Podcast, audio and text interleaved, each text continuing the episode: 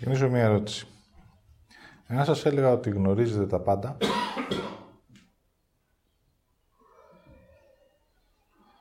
δηλαδή όλη την αλήθεια. Αυτή που χρειάζεστε βέβαια.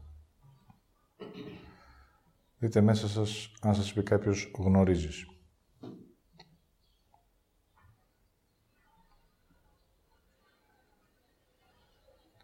Αφήστε λίγο το σώμα σας να δείτε τι συμβαίνει μέσα σας. Και αν τυχόν αυτή την αλήθεια που γνωρίζω την έφερα μπροστά σου,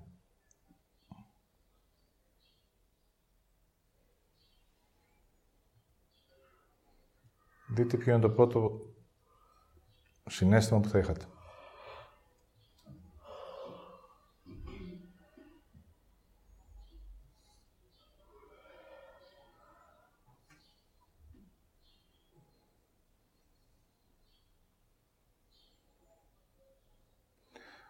Όταν εμένα αυτό μου συμβαίνει, μέσα μου υπάρχει ένας αόρατος θυμός. Ο λόγος είναι ότι εφόσον γνωρίζω και αυτό που γνωρίζω βαθιά μέσα μου έρχεται μέσα από την αίσθηση, εκεί βρίσκεται η αλήθεια, Τι χρειάζεται δηλαδή να κάνω στο επόμενο βήμα. Εάν μείνω στο τώρα και απλά χρειάζεται να κάνω ένα βήμα σε μια κατεύθυνση, να κάνω μια πράξη, γνωρίζω τι είναι αυτό που χρειάζεται.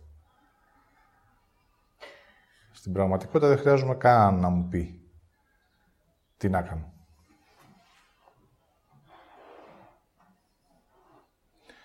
Έτσι, αν ερχόταν κάποιος και μου έλεγε «χρειάζεται να κάνεις αυτό», Δηλαδή μου έφερε την αίσθηση μπροστά, την αλήθεια, τότε εγώ θα θύμωνα. Ο λόγος θα θύμωνα είναι γιατί ακριβώς χρειάζεται να αναλάβω δράση. Εγώ να κάνω αυτό που χρειάζεται.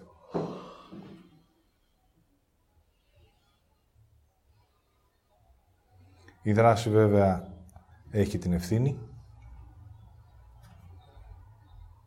Και μία βαθύτερη αλήθεια ότι κανένας άλλος δεν μπορεί να κάνει αυτό που εγώ γνωρίζω για εμένα. Κανένας. Και αυτό με θυμώνει πάρα πολύ.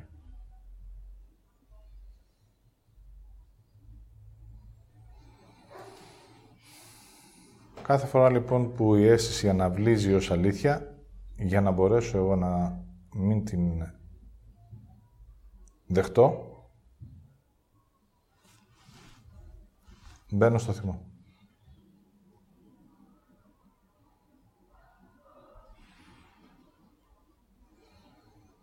Προηγείται αυτή η άρνηση της αίσθησης και μετά ψάχνω να βρω έξω από εμένα κάτι για να μπορέσω να εκτονώσω ένα θυμό, χωρίς βέβαια να μπορώ να συνειδητοποιήσω ότι ήδη έχω αρνηθεί να μην έχω την αίσθηση αυτή. Στην πραγματικότητα είναι δεν τη θέλω. Την αλήθεια μου. Αυτή που πηγάζει από ένα βαθύτερο επίπεδο. Είναι αόρατη για όλους Τη γνωρίζω μόνο εγώ, κανένας άλλος. Και αυτό που ονομάζουμε Θεό.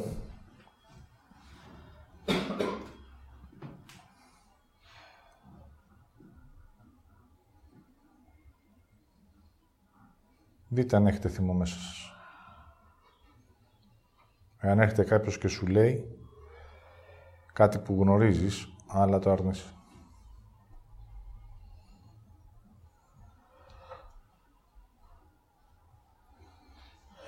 Έτσι, η ερώτηση που σας έκανα πριν ξεκινήσουμε, τι θα σας ζητούσε, θα σου ζητούσε να είσαι ο εαυτός σου, δηλαδή να περπατήσεις ως αλήθεια. Όλα τα υπόλοιπα είναι μάλλον λόγια να αγαπιόμαστε.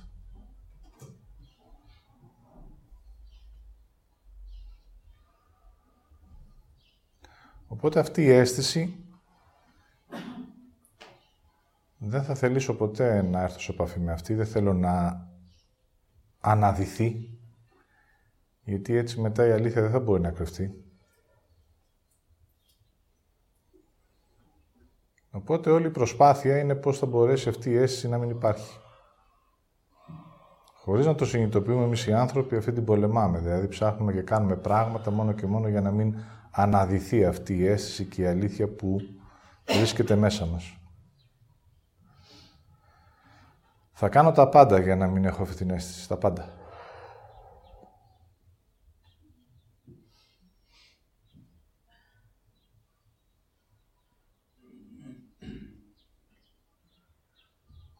Αυτή είναι και η αιώνια μάχη του ανθρώπου με την ίδια την αλήθεια.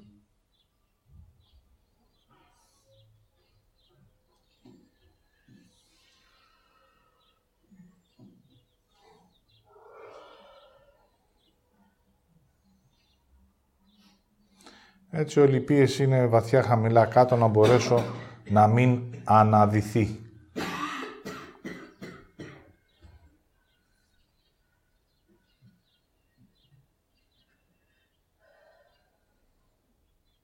Μπορείτε να δείτε την αλήθεια σαν μια μπάλα που βρίσκεται βαθιά κάτω στη θάλασσα και όλη η προσπάθεια είναι να παραμείνει αυτή από κάτω. Δεν μπορώ να κάνω τίποτα άλλο παρά να καιροφυλαχτώ συνέχεια μη και μου φύγει η αλήθεια που βρίσκεται βαθιά στο βάθος και εμφανιστεί στην επιφάνεια. Στην πραγματικότητα ασχολούμαι μόνο με αυτό.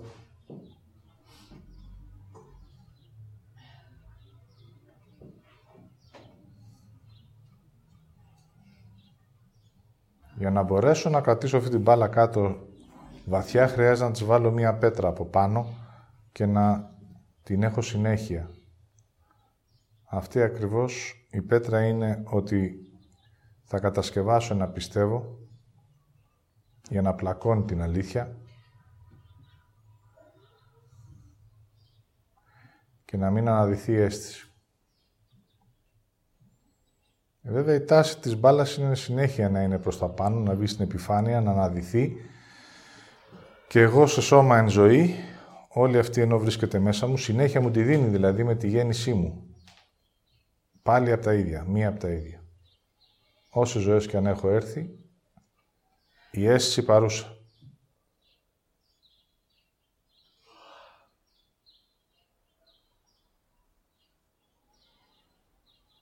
Έτσι το γνωστό μου, η τάση μου είναι να μπορέσω πάντοτε να κατασκευάζω μία άρνηση για να μην εκφραστεί αυτή ποτέ στην επιφάνεια.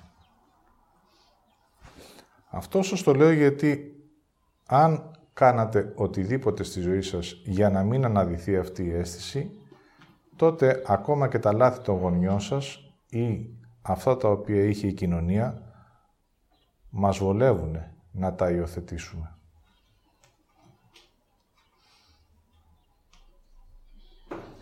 Δηλαδή είναι σαν να εμφανίζομαι μπροστά σε ένα πιστεύω από την ώρα που γεννιέμαι και το ερώτημα είναι η αίσθηση ή το πιστεύω. Νιώστε για λίγο πόσο ανακουφιστικό είναι. Να πάρεις το ψέμα, το νου, να τον βάλεις μέσα σου, να πλακώσει με σαν μία πέτρα όλη αυτή την αίσθηση για να μην αναδυθεί. Έτσι ότι πιστεύω είναι βολικό για μένα.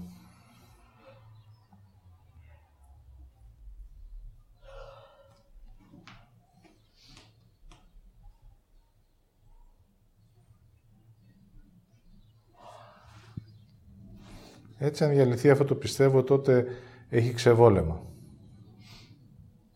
Έχει τρεχάτε ποδαράκια μου. Έχει δράση. Έχει ευθύνη. Έχει αποφάσεις, έχει περπάτημα, έχει ροή, έχει ζωή.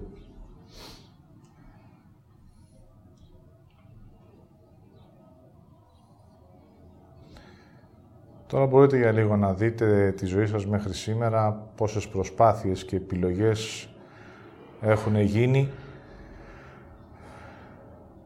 για να μπορέσει όλο αυτό να μην αναδυθεί.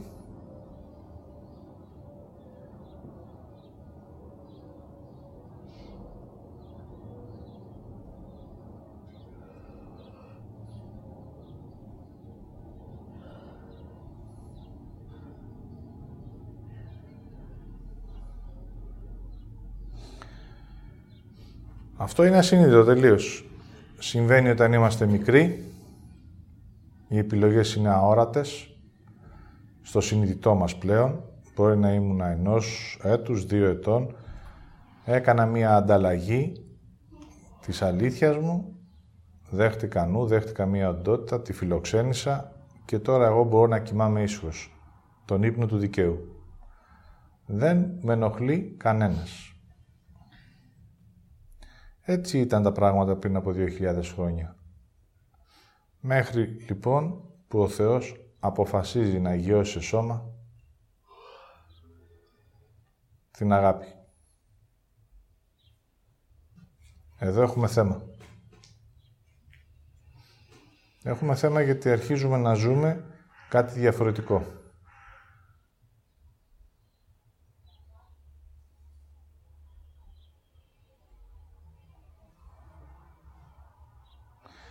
Δηλαδή η ύπαρξη μόνο ως παρουσία αρχίζει και δονεί κάτι μέσα σου.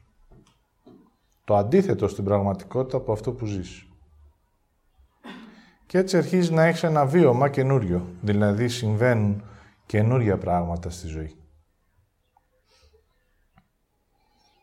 Μπορεί από περιέργεια να πλησιάσει αυτήν την ενέργεια, μπορεί μέσα από μια εσωτερική αναζήτηση, μπορεί μέσα από μια απόγνωση και όταν αυτή την ακολουθείς, τότε αρχίζεις και βλέπεις συμβάντα. Τελείως διαφορετικά από αυτά τα οποία γνώριζες μέχρι εκείνη τη στιγμή. Αρχίζω να σας περιγράφω δηλαδή τη ζωή που έκανε ο Πέτρος ως άνθρωπος για να μπορείτε να δείτε πώς συνέβηκαν τα πράγματα.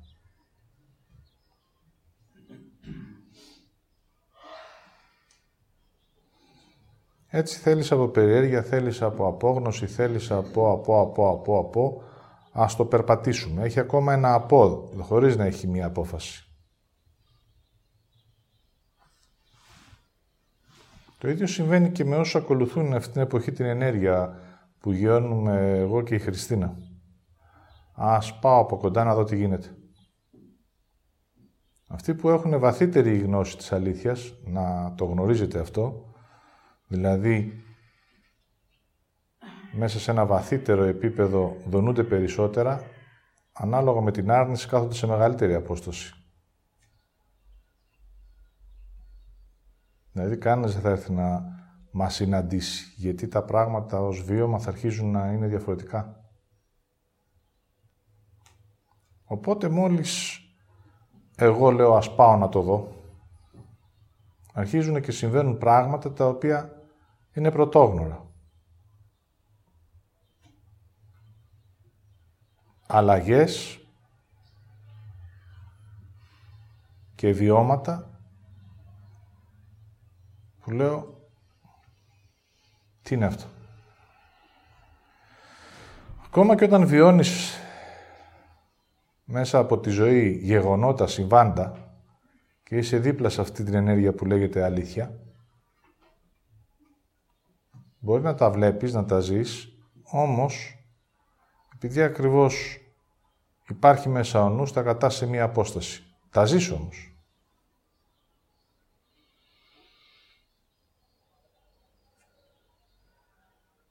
Όταν ζεις κάτι, έχεις δύο επιλογές. Η πρώτη επιλογή είναι να το περιγράφεις αυτό που έζησες. Η δεύτερη να το φας.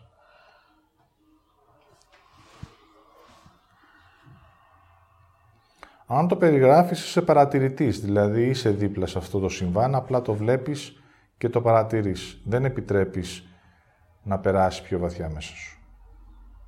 Όμως αυτό δεν αλλάζει το γεγονός ο συμβάν.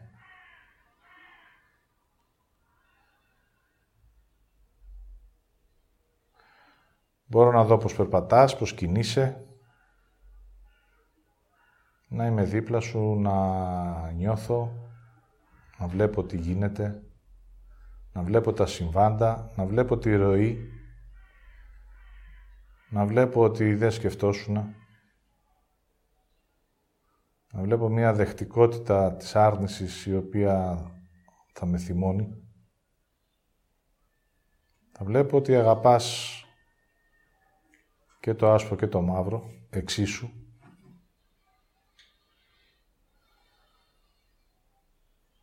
Να βλέπω ότι ασχολείσαι μόνο με όποιον έχει ανάγκη και τον άλλον απλά να τον προσπερνάς.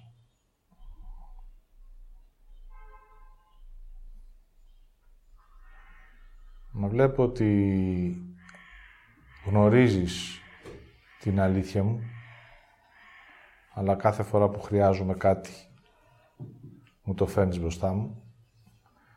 Και έτσι λοιπόν γίνανε συμβάντα.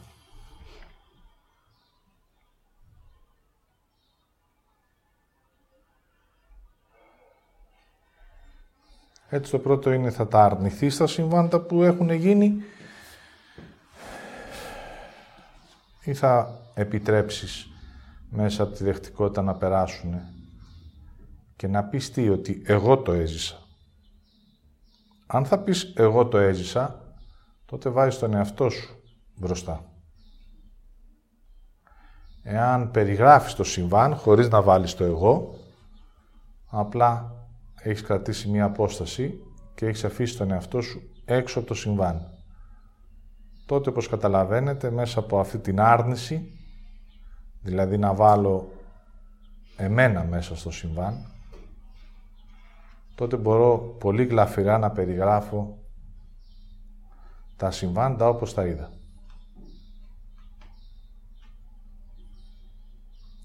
Όταν περιγράφετε κάτι όπως το είδατε, χωρίς να μεταφέρετε τη δική σας ουσία, στην πραγματικότητα έχετε αρνηθεί το συμβάν.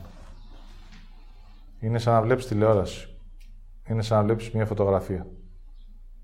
Και επειδή ακριβώς είναι σε απόσταση και δεν έχει περάσει μέσα σου, μπορείς και να το θαυμάσεις, αλλά και να βάλεις δικά σου πράγματα μέσα από το νου σου και να το διαστρεβλώσεις. Δηλαδή αρχίζει σιγά σιγά την αλήθεια του συμβάντος να τη διαστρεβλώνεις, να τη μεγαλοποιείς, να της δίνεις κάποιες εξηγήσεις μέσα από το νου σου. Εγώ δηλαδή και αυτά που έζησα σε απόσταση.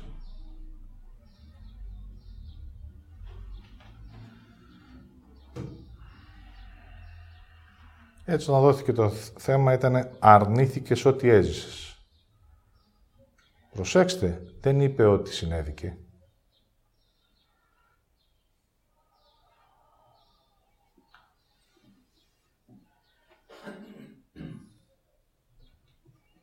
Δηλαδή το ζητούμενο δεν ήταν να καταγραφτεί η ιστορία.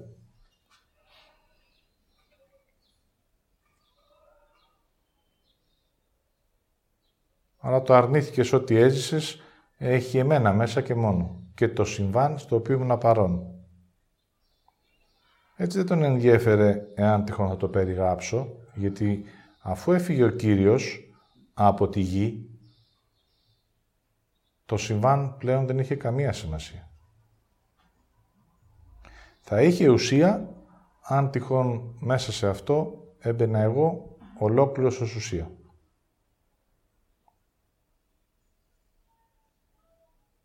Έτσι η πρώτη άρνηση είναι όχι, όχι, δεν συνέβη και ποτέ. Το όχι, όχι, δεν συνέβη και ποτέ, στην πραγματικότητα είναι η δικιά μου η απουσία.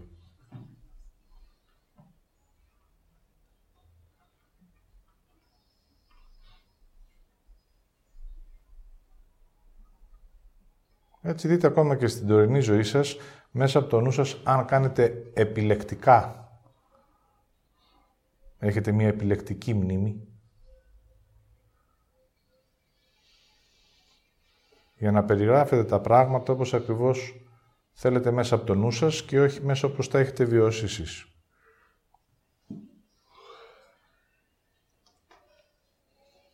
Όταν σε αυτό που έχει συμβεί στη ζωή σας ακόμα στην τωρινή μπορείτε να δώσετε εξηγήσεις και ερμηνείες, τότε σε ασυνείδητο επίπεδο έχετε αρνηθεί ό,τι έχετε ζήσει. Γιατί αν το έχει ζήσει, τότε δεν χρειάζεται ερμηνεία. Έχεις πάρει όλη την ουσία του συμβάντος, είναι μέσα σου και αυτή είναι όλη η κληρονομιά σου. Και επειδή ακριβώς εσύ μέσα στο συμβάν, αυτό είναι δικό σου.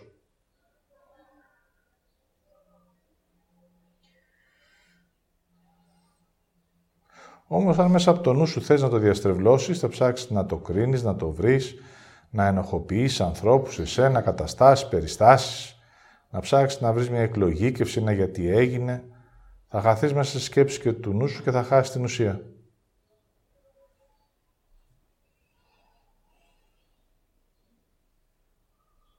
Αρνήθηκες ό,τι έζησες.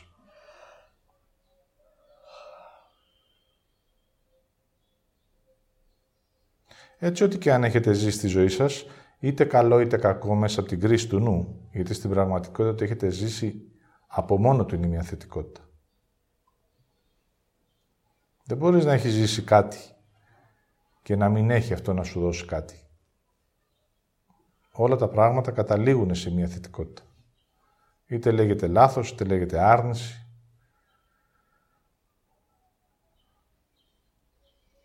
Η κρίση είναι αυτό και η ενοχή που θα το, θα το αφαιρέσει την ουσία του.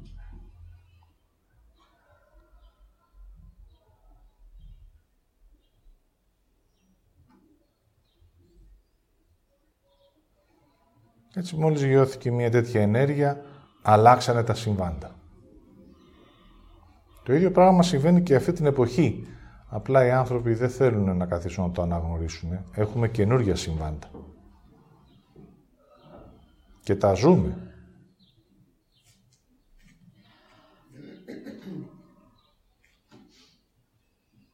Άρα αυτό το νέο που συμβαίνει ή θα το δεχτείς μέσα από εσένα ή θα το αρνηθείς.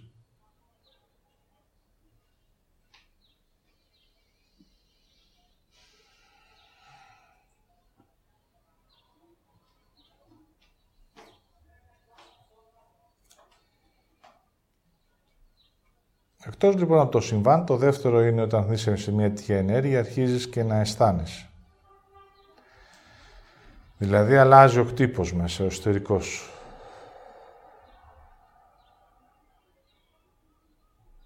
Κάτι κινητοποιείται.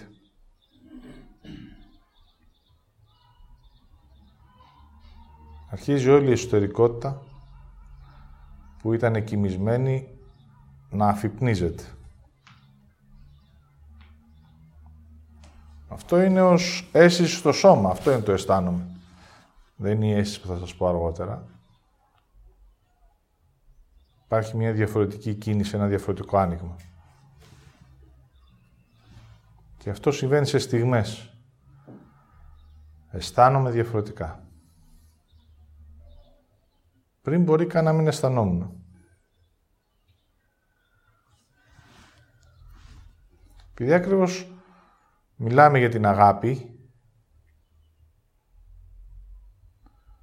Αυτό που αισθάνομαι είναι μια μικρότερη απόσταση από τον άνθρωπο. Από αυτό που είμαι εγώ δηλαδή. Πρώτα πριν τον συναντήσω υπήρχε απόσταση. Μετά αυτό αρχίζει και μικραίνει. Αρχίζεις για πρώτη φορά και αισθάνεσαι μία εγκύτητα διαφορετική.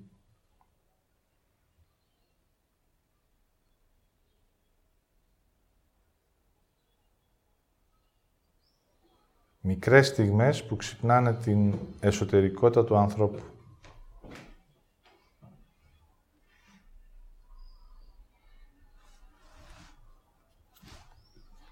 Είναι σαν να έχεις παλμό για πρώτη φορά μετά από καιρό και αυτό είναι λίγο πρωτόγνωρο. Όταν είσαι νεκρός δεν φοβάσαι. Ο λόγος που δεν φοβάσαι είναι γιατί ακριβώς είσαι μέσα στην ασφάλεια του νου σου, όλα τα πράγματα είναι επαναλαμβανόμενα, ξέρεις τι θα συμβεί αύριο. Στο ίδιο μέρος, τα ίδια πράγματα, τις ίδιες σκέψεις, η ίδια επανάληψη. Τι να φοβηθείς. Ο μόνος φόβος σου υπάρχει είναι μήπως και δεν ζήσεις, αλλά αυτό θα το νιώσεις λίγο πριν πεθάνεις. Μέχρι να πεθάνεις, να φύγεις δηλαδή από τη γη, φόβος δεν υπάρχει. Όταν όμως αρχίζεις να αισθάνεσαι, τότε για πρώτη φορά φοβάσαι αυτό το οποίο ανατέλει. Αυτό που κινείται μέσα σου. Αυτό το διαφορετικό.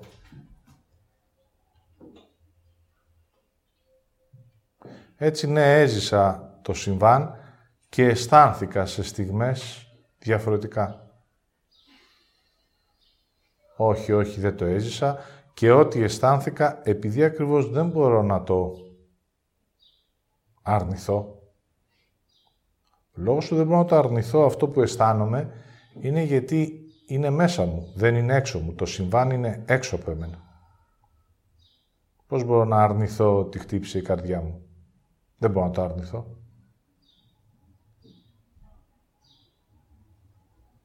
Μπορώ να αρνηθώ ότι δεν έγινε αυτό που είδα, αλλά δεν μπορώ να αρνηθώ αυτό που αισθάνομαι.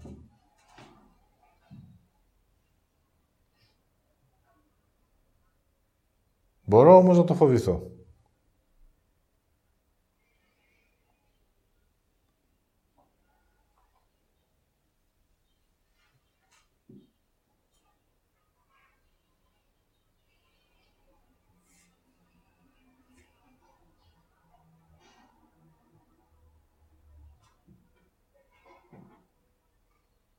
Έτσι κάθε φορά που θα αισθάνομαι λίγο ζωντανός, θα φοβάμαι.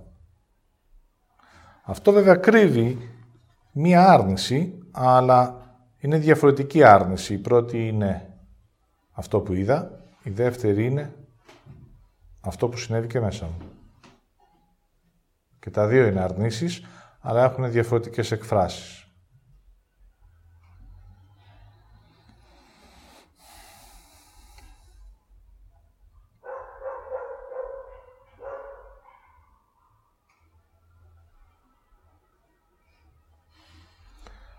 Όσο ήταν λοιπόν ο Κύριος στη γη, συνέβαιναν διαφορετικά συμβάντα και αισθανόμουν καινούργια πράγματα.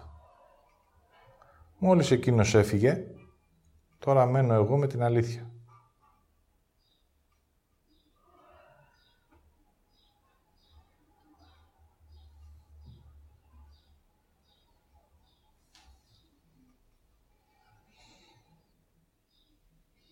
Η αλήθεια είναι η αίσθησή μου.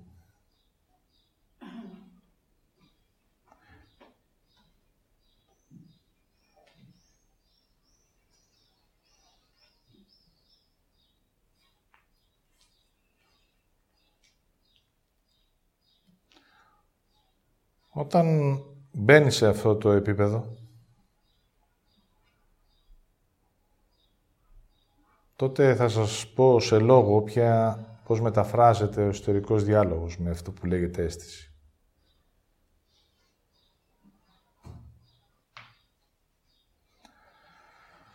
Αυτός που ήταν εδώ, τώρα δεν είναι. Τα συμβάντα ολοκληρωθήκανε. Εκείνα που εκείνος μπορούσε να κάνει.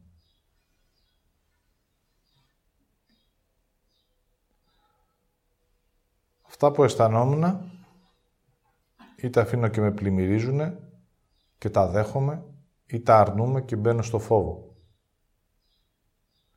Και το τρίτο είναι τώρα οι δυο μας. Δηλαδή, εγώ ως άνθρωπος και η αίσθηση. Η αλήθεια μου δηλαδή. Οπότε το ερώτημα σε μετάφραση είναι τι μου ζητάς να κάνω; Στην πραγματικότητα είναι τι μου ζητάω σε ένα βαθύτερο επίπεδο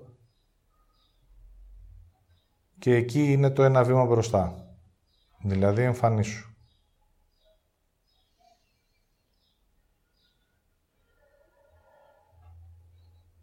Άσε ότι είσαι πίσω, αφού το έχεις δεχτεί, λάβε τα αισθήματα,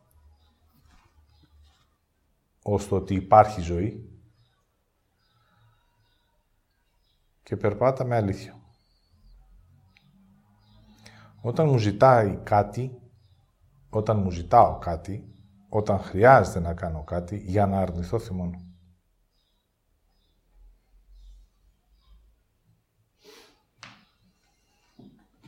Ακόμα και όταν μιξοκλαίω,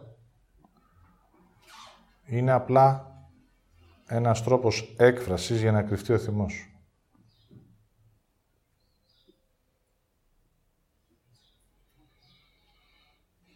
Είναι μια δίθεν πλάνη. Θέλω να σε πλανέψω για να κρύψω την άρνησή μου. Αυτοί που κλαίνε μέσα από το νου τους είναι γιατί χρειάζονται τη συγκατάβαση στην άρνηση της αίσθησης.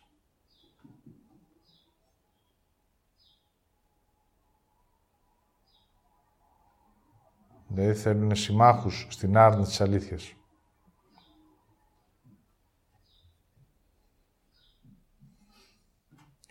Οπότε χωρίς τα τρία εσωτερικά μου πατήματα, δηλαδή αυτό που νιώθω, αυτό που αισθάνομαι και την αίσθηση που έχω, για να μπορέσω να τα συνθλίψω όλα αυτά, για να μην υπάρχουν.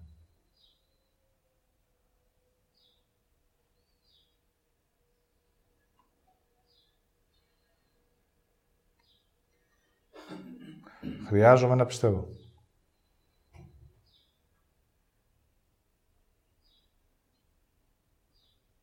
Δηλαδή, όλη η εσωτερικότητα του ανθρώπου που τον οδηγεί στη μοναδικότητά του και στο περπάτημά του, με έναν τρόπο μόνο μπορεί να διαλυθεί. Να φορτώσω πάνω στον άνθρωπο, που αυτή είναι η πραγματικότητά του, νιώθω, αισθάνομαι και αίσθηση, ένα πιστεύω. Με όλη μου τη δύναμη.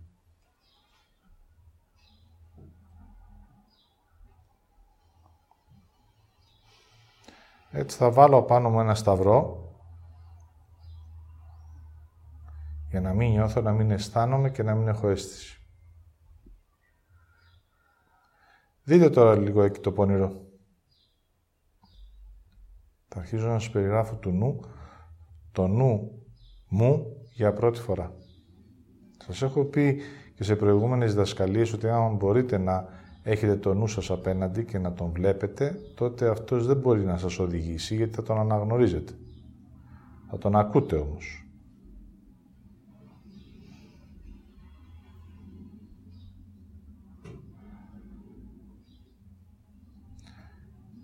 Έτσι λοιπόν μέσα από το πονηρό χρειάζεται να πάρω κάποια στοιχεία για να μπορέσω να κατασκευάσω ένα πιστεύω. Το πρώτο που, πράγμα που χρειάζομαι για να κατασκευάσω να πιστεύω είναι μια ιστορία.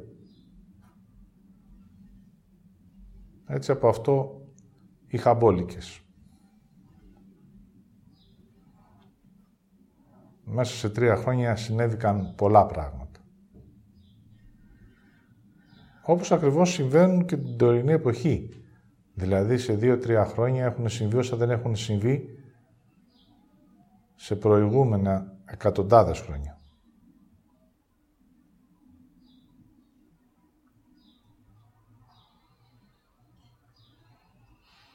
Έτσι με ενδιαφέρει η ιστορία. Καθίστε να γράψετε ό,τι σας λέω.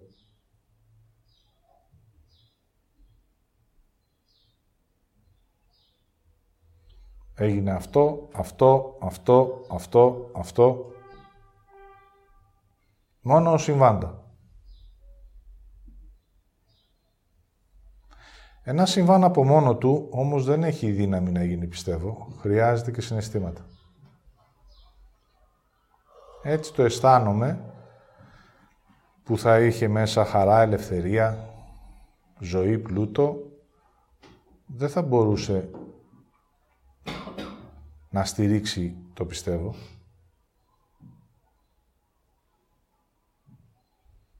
Για να μπορέσετε να στηρίξετε κάτι μέσα από το νου σας, χρειάζεται να βάλετε συναισθήματα.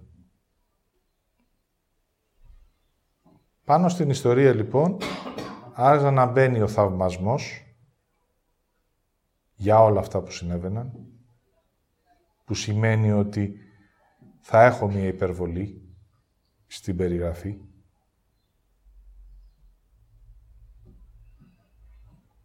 Θα βάλω κρίση αυτόν που ήταν ενάντια στην αλήθεια.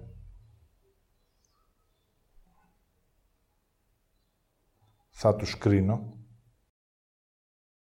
για να κρύψω τη δική μου άρνηση.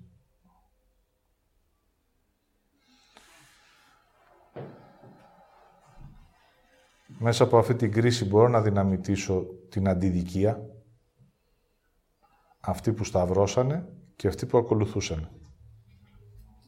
Δηλαδή, να απλώσω το καλό και το κακό.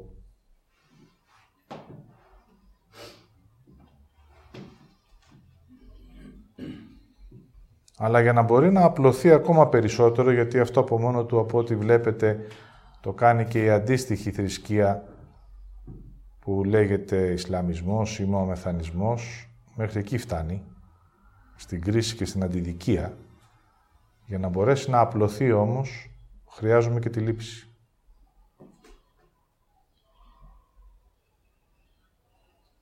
Είναι το συστατικό το οποίο απλώνει τη θρησκεία του χριστιανισμού.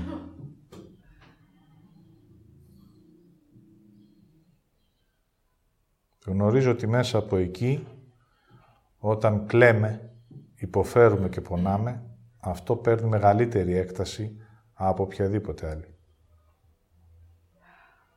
Συνθήκη.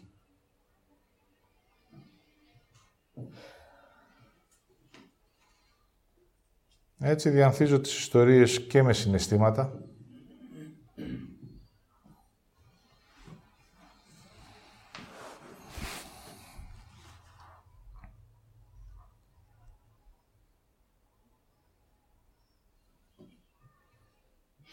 Ακουμπάει περισσότερο τους ανθρώπους,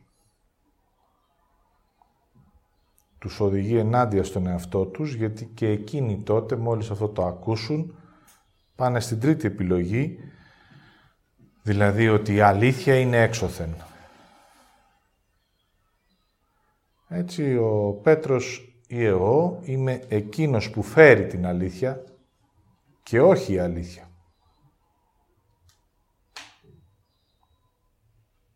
Αυτός που φέρει την αλήθεια είναι ο πιστευτός. Αυτός που είναι η αλήθεια είναι ο αισθητός.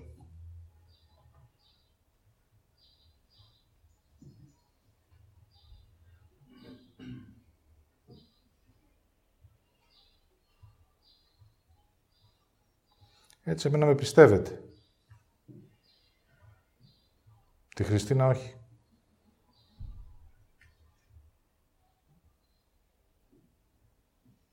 Εμένα με ακολουθείτε πιο εύκολα γιατί μπορώ να βάζω συναισθήματα στο λόγο.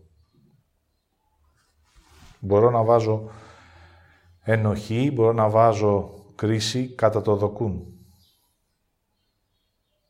Δηλαδή, στην πραγματικότητα, όταν θέλω να σε οδηγήσω έξω από τον εαυτό σου, θα χρησιμοποιήσω αυτά που έχεις μέσα σου.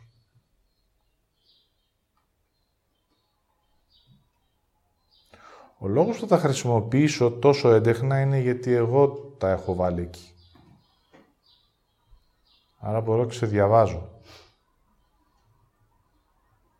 Δηλαδή υπάρχει μια αλήθεια σου που είναι η αίσθηση και υπάρχει και ένα ψέμα σου το οποίο σου το έχω βάλει εγώ σε ένα συνείδητο επίπεδο και μέσα από εκεί μπορώ να σε ορίζω.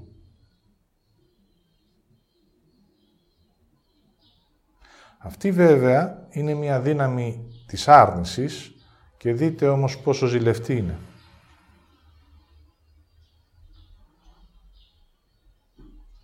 Πόσο θα θέλατε να μπορούσατε να ορίζετε τη ζωή των ανθρώπων, χωρίς εκεί να το συνειδητοποιούν;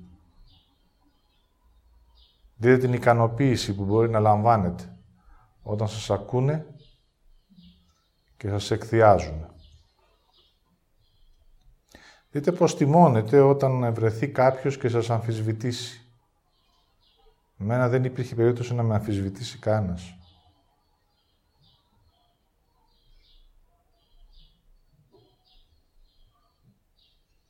Είχε τόση δύναμη το πιστεύω, που έπεφτε πάνω σου σαν πλάκα.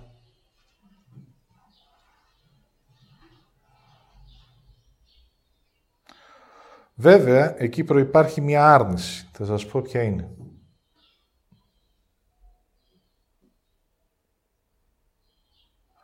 Όλο αυτό που απλώθηκε στη γη κρύβεται σε μία λέξη. Σε μία μικρή πρόταση.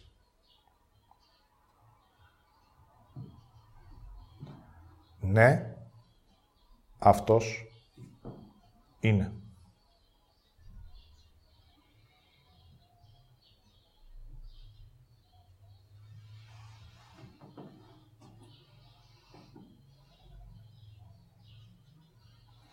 Δηλαδή όλη η ενέργεια πήγε πώς θα αναγνωριστεί εκείνος. Εκεί μπαίνουμε εύκολα. Η πραγματική πρόταση, εφόσον ολοκληρώθηκε η διαδρομή του Κυρίου, ήταν «Ναι, αυτός είμαι». Δηλαδή, εγώ είμαι. Έτσι δείτε το «Ναι, εγώ είμαι», το «Ναι» είναι η θετικότητά μου, το «Εγώ» είναι η ύπαρξή μου και το «Είμαι» η ουσία μου. Το ανταλλάσσεις εύκολα με το «Ναι, αυτός είναι».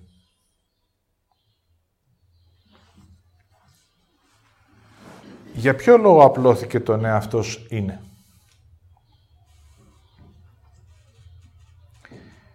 Γιατί αυτό στο νου μου έδινε την αξία της αίσθησης, δηλαδή εγώ είμαι που το αισθάνθηκα, εγώ τον αναγνώρισα, άρα αντί να μείνω στην αίσθηση, ότι αισθάνομαι και έχω την αίσθηση της αλήθειας, όλο αυτό το οποίο ήταν η αλήθεια, το έκανα θαυμασμό και επιβολή. Αφού εγώ είμαι αυτός που αισθάνεται, θα με ακούτε. Έτσι, εγώ που το αναγνώρισα, μέσα από την αίσθηση και μέσα από την αλήθεια, για να μπορέσω να κρυφτώ, θα ακολουθείτε ό,τι σας λέω.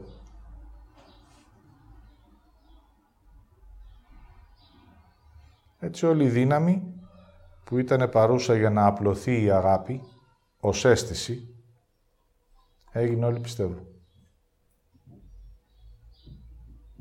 Έτσι μέσα στο πιστεύω υπάρχει όλη αυτή η ενέργεια.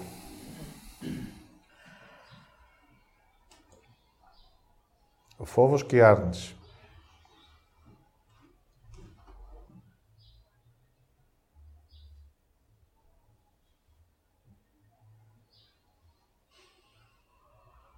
Έτσι μπορώ να σας φοβίζω και να σας βάζω στην άρνηση κατά το δοκούν. Και ο λόγος που φοβάστε είναι μη και τυχόν αφήσετε αυτό που πιστεύετε. Και αρχίζετε και αισθάνεστε και πολύ περισσότερο μήπως αναδυθεί και η αίσθηση.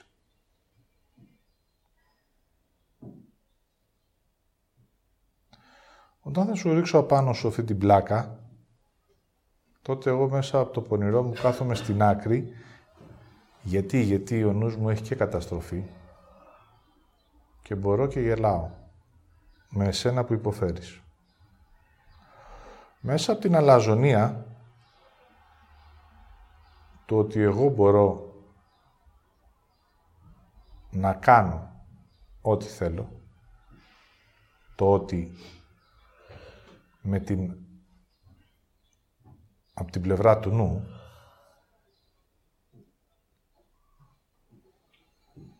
τότε γίνομαι ακόμα πιο πολύ τρελός. Γιατί η ικανοποίηση και η αλαζονία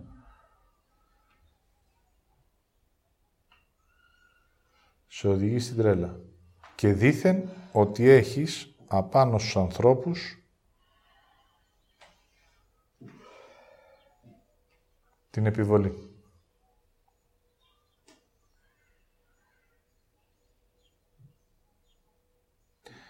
Έτσι ως θέση και ως ευθύνη ήταν να είμαι οδηγός. Τον οδηγό τον ακολουθούν οι άνθρωποι. Επειδή τον αναγνωρίζουν ως θέση. Το πού θα σε οδηγήσω όμως είναι δική μου επιλογή, δεν είναι δική σου.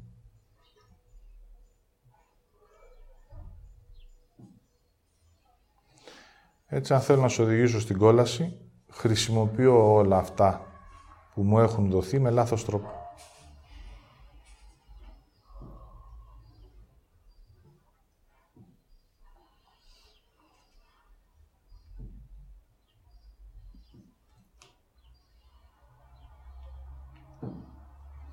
Έτσι αυτό που απλώθηκε είναι η άρνηση, ο φόβος και ο θυμός. Όλα αυτά τα τρία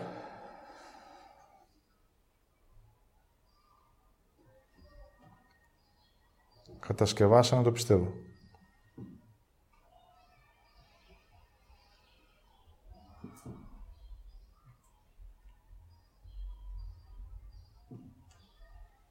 Όταν πιστεύετε κάτι, αρνείστε αυτό που συμβαίνει.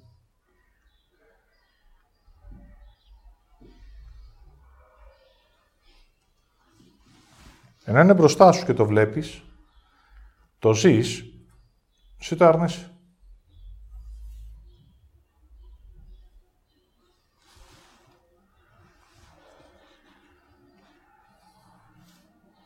Όταν έχεις επαφή με το συμβάν, αισθάνεσαι.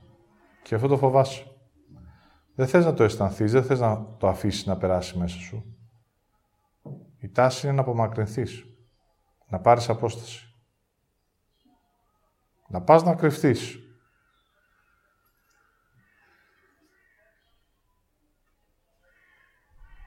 Δηλαδή να μπεις μες στο νου σου. Να πας σε ένα σπίτι, εσύ και ο νους σου, παρέα.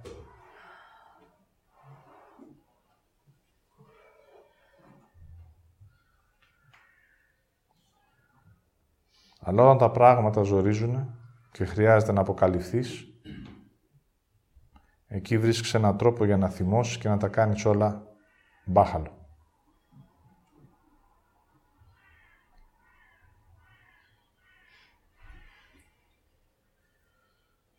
Λίγο πριν εμφανιστεί η αλήθεια, κατασκευάζεται ένας θυμός για να γίνει μία αναμπομπούλα.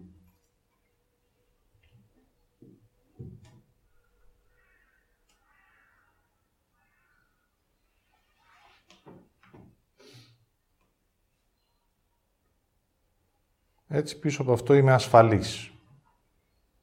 Δηλαδή, δεν χρειάζεται πια κανένας να μάθει την αλήθεια. Έτσι όλα αυτά γίνανε για να μην υπάρχει και η αποκάλυψη της αλήθειας.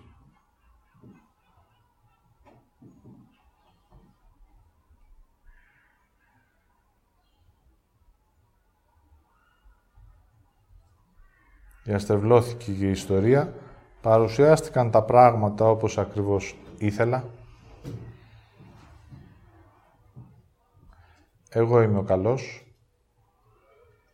ο Πέτρος, ο Ιούδας είναι ο κακός και οι υπόλοιποι που χρειάζεται να ακολουθούν διαταγές.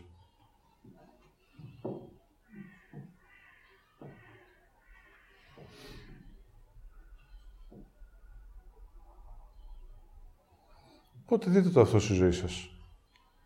Εσείς είστε οι καλοί Κακοί είσαστε όταν μπαίνετε στην ενοχή, όμως θέλετε να είστε καλοί. Οι άλλοι είναι οι κακοί και θα θέλατε από όλους να σας αναγνωρίζουν ως καλούς, ως τίμιους, ως δίθεν αληθινούς. Έτσι μέχρι και τελευταία στιγμή του θανάτου του, όλα ήταν ένα εργόχειρο και έντοιμα.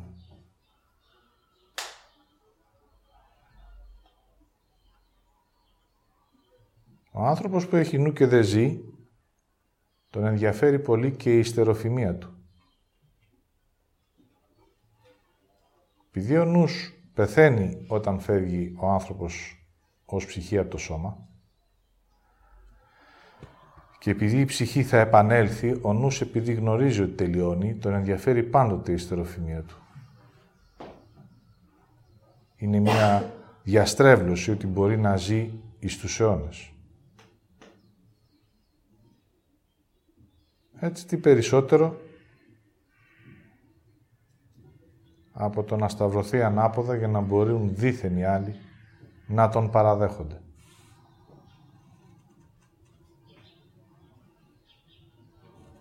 Δείτε το αυτό στη ζωή σας. Όταν θέλετε τη λύπηση, σταυρώνεστε ανάποδα. Όταν θέλετε οι άλλοι να σας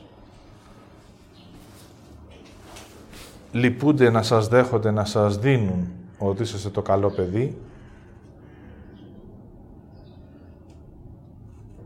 είστε εκείνοι που αρνείστε την αλήθεια απλώνετε τη λύπηση και έτσι λένε τι καλό παιδί. Οπότε όλη αυτή η διαδρομή, γιατί την αναφέρω; Την αναφέρω γιατί ακόμα μέσα μου δεν έχω αποκαλύψει ότι είμαι αυτός που τη γνωρίζει μέχρι και την τελευταία λεπτομέρεια. Δηλαδή μου είναι απόλυτα γνωστή. Έτσι βγαίνει και η χειραγώγηση, έτσι βγαίνει ο χειρισμός, έτσι βγαίνει η επιβολή. Και όλο αυτό βέβαια παρουσιάζεται ως έργο.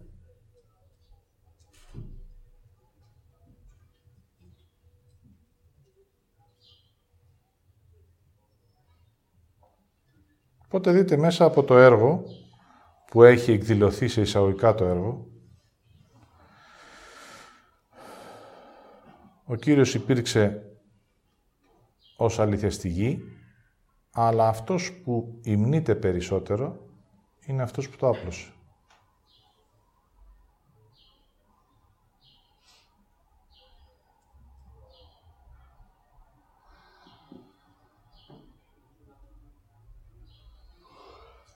Έτσι δείτε ότι δεν θα θέλατε ποτέ να είστε ο Κύριος. Θα θέλατε όμως να είστε ο Πέτρος.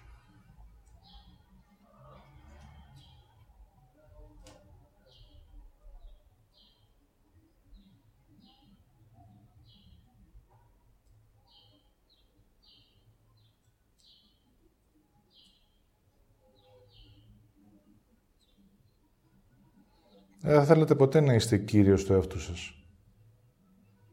Θέλετε να τον έχετε απέναντι και να τον θαυμάζετε. Να τον ερωτεύεστε, να είστε δίπλα του, να είστε στη σκιά του, να τον προσκυνάτε και να κρύβεστε.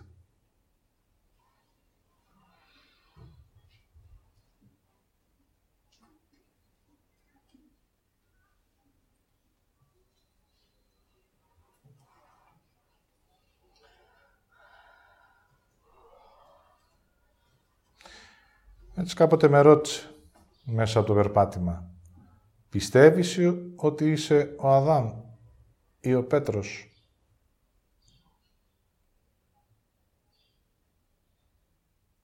Ή το έχεις αναγνωρίσει. Είναι δύο πράγματα διαφορετικά.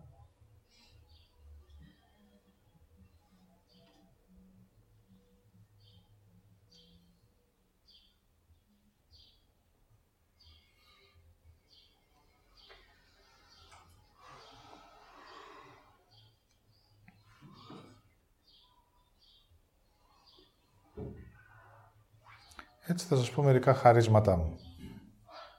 Για να δείτε πώς διαστρελωθήκανε αυτά για την υπηρεσία του κακού. Θα σας τα πω ως αίσθηση. Δεν τα έχω πει ποτέ δημόσια.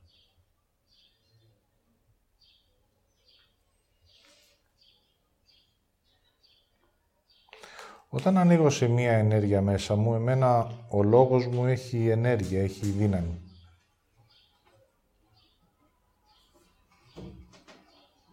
Είναι μια φωνή στην πραγματικότητα που μπορούν να την ακούν οι άνθρωποι. Έρχεται από κάτι βαθύτερο.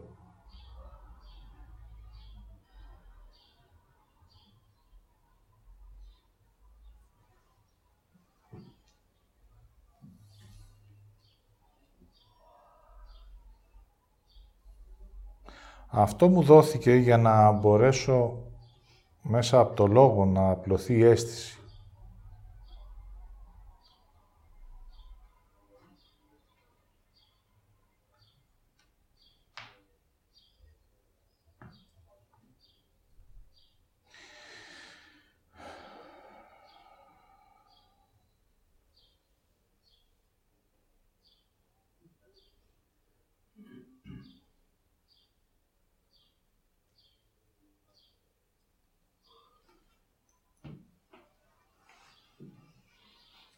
Αντί αυτό όμως να γίνει αφύπνιση, δηλαδή να ξυπνήσει η αίσθηση στον άνθρωπο, έγινε πλάνη. Ο ίδιος λόγος ή θα σε ξυπνήσει ή θα σε πλανέψει.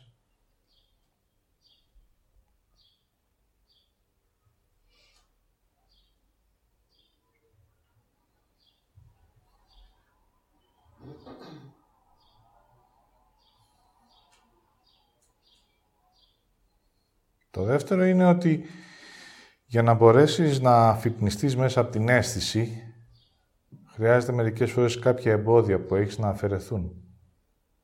Έτσι, έχω την ενέργεια ή να σου αφαιρώ το εμπόδιο ή να σου το δυναμώνω.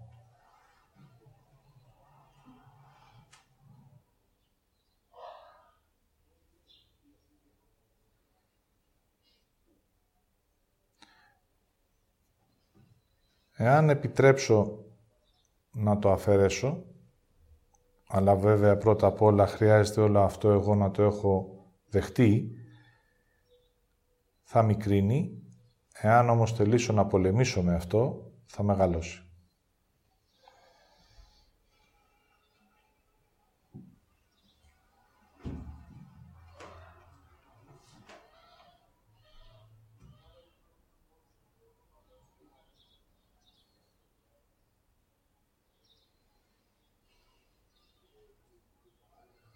Το τρίτο είναι ότι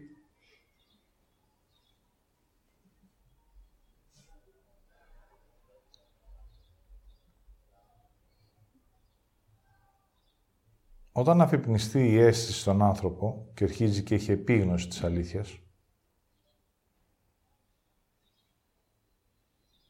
δηλαδή αρχίζει και βλέπει ότι νιώθει, ότι αισθάνεται και ότι έχει και εκείνος αίσθηση,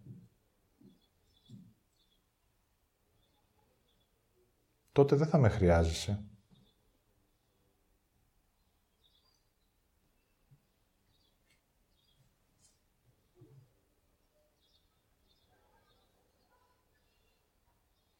Οπότε με το να μην συμβεί αυτό πάντα θα με χρειάζεσαι. Άρα ή θέλω παδούς ή θέλω ελεύθερους ανθρώπους. Ή θέλω δέσμευση δηλαδή ή θέλω ελευθερία. Όλα αυτά βέβαια, λόγω θέσης και λόγω διαδρομής,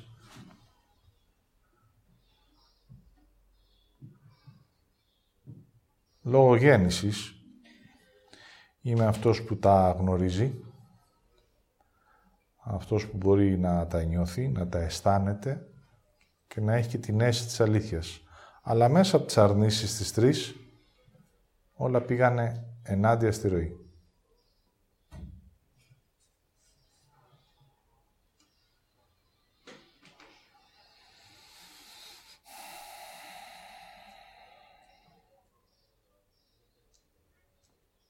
Πάμε και στο τελευταίο.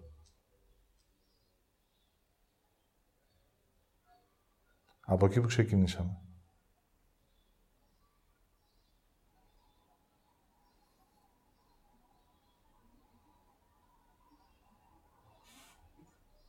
Το πιστεύω λοιπόν, το χρειάζομαι ως άνθρωπος όταν θέλω να κάνω τον ανήξερο.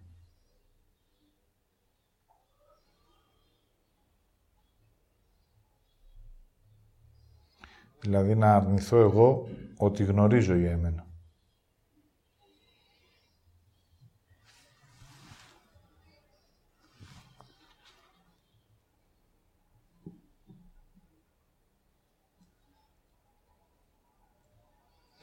Έτσι να αρχίζετε να συνειδητοποιείτε ότι κάθε φορά που πιστεύετε κάτι, κάνετε το βλάκα.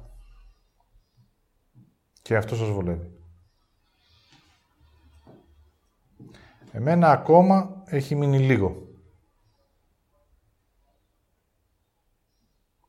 Όποτε αρνούμε να ανοίξω, να μπω μέσα μου, να αισθανθώ την αλήθεια, κάνω τον ανήξερο.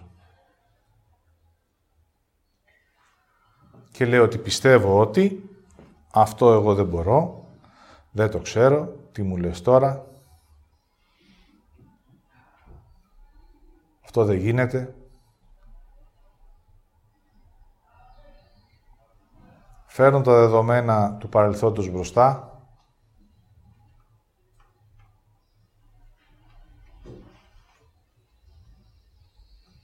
Και έτσι σταματάω τη ροή. Και το περπάτημα. Το δικό μου βέβαια.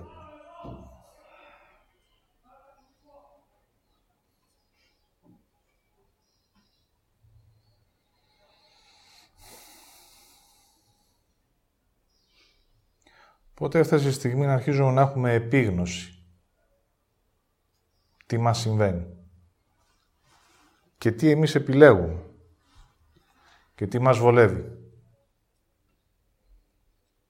Και πόσο δεχόμαστε να πιστεύουμε αντί να αισθανόμαστε.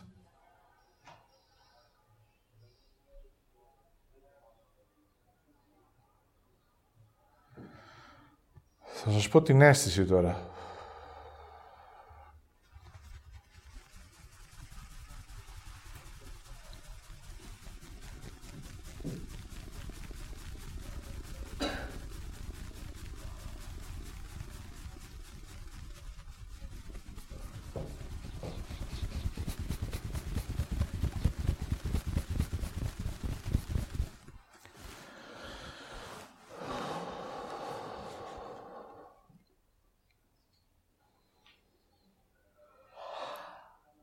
Όταν πείτε συνέστηση και βλέπετε την αλήθεια και την αισθάνεστε,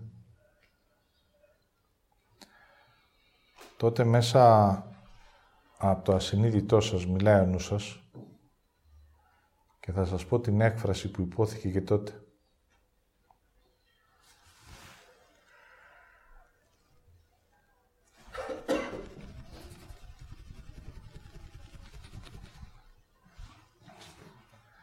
Αυτό μου φαίνεται βουνό.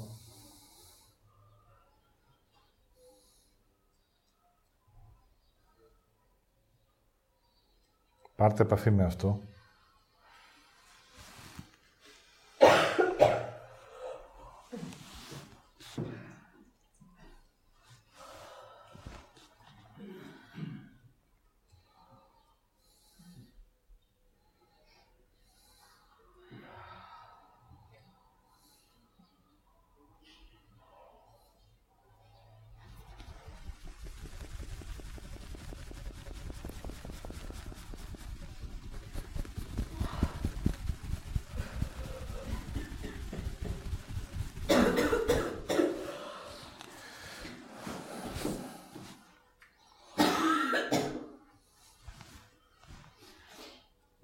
Έτσι άρχισε ο άνθρωπος να μικραίνει και να μεγαλώνει η γη.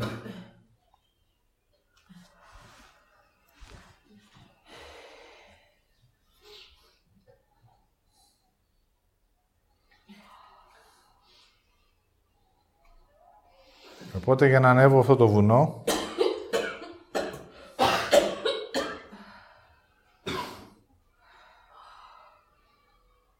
θα απευθυνθώ στις δυνάμεις του σκότους. Χρειάζομαι δύναμη. Δηλαδή, έξω από εμένα.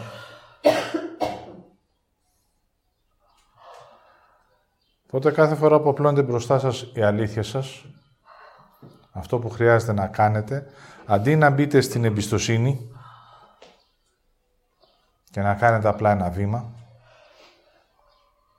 έρχεται ο νους, αυτό το παρουσιάζει βουνό, σου δίνει και τη λύση ότι με χρειάζεσαι. Πάρε τις δυνάμεις, τις δαιμονικές και συμμαχείς με την δαιμονική ενέργεια που απλά είναι μία σκοτεινή μορφή για να πάρεις δύναμη να ανεβείς στο βουνό.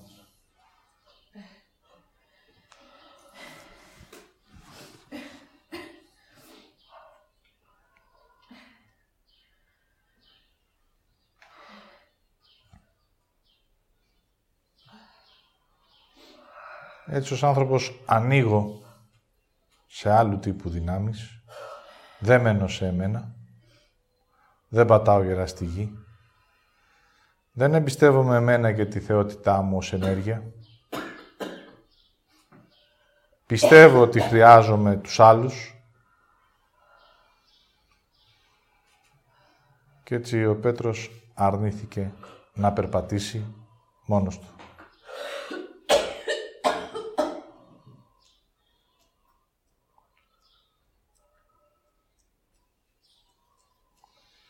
Μένα πιστεύω, μπορώ να κάνω πολλά. Μόνος μου, ποιος θα με πιστέψει; Ποιος θα με δεχτεί; Ποιος θα με αναγνωρίσει; Δείτε τους συμβιβασμούς, δείτε τις υποχωρήσεις, δείτε την έλλειψη της κυριότητας. Εγώ είμαι αυτός που νιώθει αισθάνεται και έχει την αίσθηση και εγώ αποφασίζω.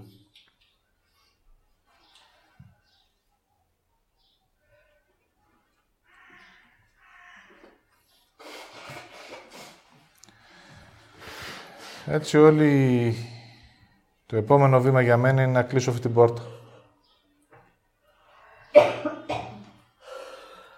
Να μην έχουν πλέον αυτές οι οντότητες πρόσβαση στον άνθρωπο.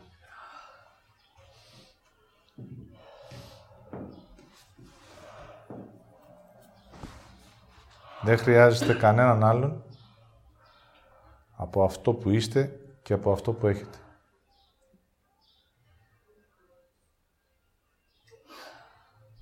Και αυτό χρειάζεται να σας το διδάξω.